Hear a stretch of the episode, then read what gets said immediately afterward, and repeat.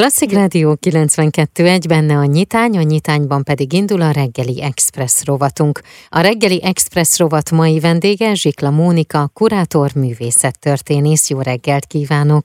Jó reggelt, Nóra, és jó reggelt a kedves hallgatóknak is! Az Álmok után merek dacolni a károkkal tárlat az ötvenkilencedik velencei képzőművészeti biennálé magyar pavilon kiállítása most a Ludwig Múzeumban látogatható február huszonhatodikáig. Mielőtt belemerülnénk a részletekbe, először is mesélj arról, hogy milyen volt az ötvenkilencedik velencei képzőművészeti biennálé. Hát maga a biennálé is azt hiszem, hogy fantasztikus, mondhatom, hogy fantasztikus volt, és egy nagyon érdekes pillanatban nyílt meg, ugye megelőzte a pandémia, megelőzte az a két év, amikor is nagyon nehezen lehetett kiállítást rendezni, kiállítást nézni, egyáltalán utazni a világban, és képzőművészetet látni. Szóval egy nagyon érdekes együttállásban nyílt meg maga a biennálé is, és a mi részvételünk pedig szintén azt gondolom, hogy mind Zsófia szakmai életművében, mint pedig az én szakmai működésemben egy örökre egy nagyon nagy mérföldkő marad. A tárlatról beszélgessünk, hogy alapvetően e, mihez kapcsolódott, vagy miről szólt, bár egyébként tavaly mi már beszélgettünk, mielőtt kiutaztatok. Pandémia, illetve a krízis időszak, hogy a múlt és a jelen és a jövő az hogyan kapcsolódik össze? Igen, azt gondolom, hogy pandémia alatt ugye nagyon, sőt a legtöbb kommunikáció és nagyon sok minden a valós életből átkerült a digitális életbe, vagy a digitális platformokra áthelyeződött, és mind a kommunikációnk, mind a baráti kapcsolataink, tehát mind, amikor mindenki otthon ült a lockdownba, akkor nem is lehetett talán máshogy kapcsolatot tartani a világgal, mint az interneten keresztül, és ez egy fontos kapcsolódás volt a projekt az aktualitásokhoz, de mindezen túl még számtalan más aspektust is figyelembe vettünk, ami ugye ez a pandémiás helyzet, ez egy adott topik volt, szóval óhatatlanul is kapcsoltunk hozzá, nem tudtuk megkerülni ezt a helyzetet, hogy épp mi az a pillanat, amiben foggant a, a projektnek a, az összes teoretikus háttere, az összes hivatkozása, tehát ezt nem tudtuk megkerülni, úgyhogy mindenképp egy fontos referencia volt, de ezen kívül még számtalan más hivatkozással is operáltunk a projektnek az elméleti részében. Az anyag most Budapestre, amikor hazaérkezett, akkor ugyanabban a felállásban, ugyanabban a tematikában rendeztétek be a kiállítást, mint amilyen volt a velencei képzőművészeti biennálén, vagy itt egy új elrendezést kapott? Az első pillanatban, amikor elkezdtünk a projekten gondolkodni, illetve az egész kiállításhoz kapcsolódó ötletelés, amikor megkezdődött Zsófiával, akkor ez egy nagyon fontos szempont volt számunkra, hogy a velencei magyar pavilonnak a tereihez igazítsuk a kiállítási anyagot.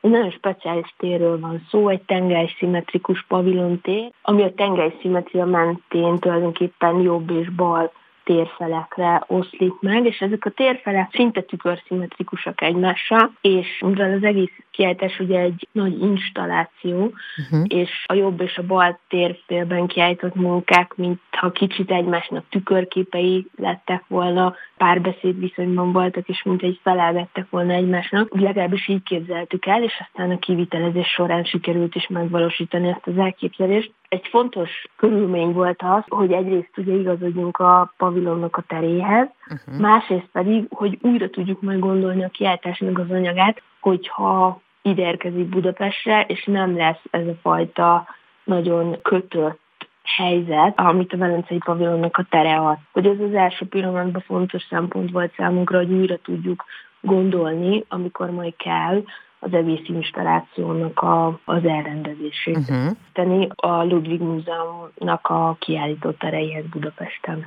És akkor egy picit újra is gondoltátok? Egyrészt igen, másrészt nem. Uh-huh. Ugye attól, hogy teljesen más adottságai vannak a budapesti kiállítótérnek, ezért óhatatlanul újra kellett gondolni, viszont ami benne volt a szobrokban, és amit végigvittünk a projekten, elképzelés, ez egyes szobrokhoz kapcsolódó narratíva, azt nem lehetett nagyon újra gondolni, mert hogy a szobrok ugyanazok voltak, viszont a hely specifikus jelleget azt ugye módosítani kellett az itteni térnek az adottságaihoz. Ez lehet, hogy egy kicsit fura kérdés lesz, aztán majd megmondod, hogy az vagy nem. Van olyan szobor, ami esetleg kimaradt, vagy ott, vagy pedig itt a kiállításon, ami ehhez a tárlathoz készült? Igen, ez nagyon is releváns kérdés, ugyanis egyrészt más a mérete a két kiállítótérnek. A, a budapesti kiállítótér tehát még négyzetméterben nem számottevően kisebb, de mégiscsak kisebb, és azt éreztük, hogy ha az összes szobor kikerül, akkor nagyon-nagyon zsúfolt lesz a kiállítótér, és nagyon labirintusszerű.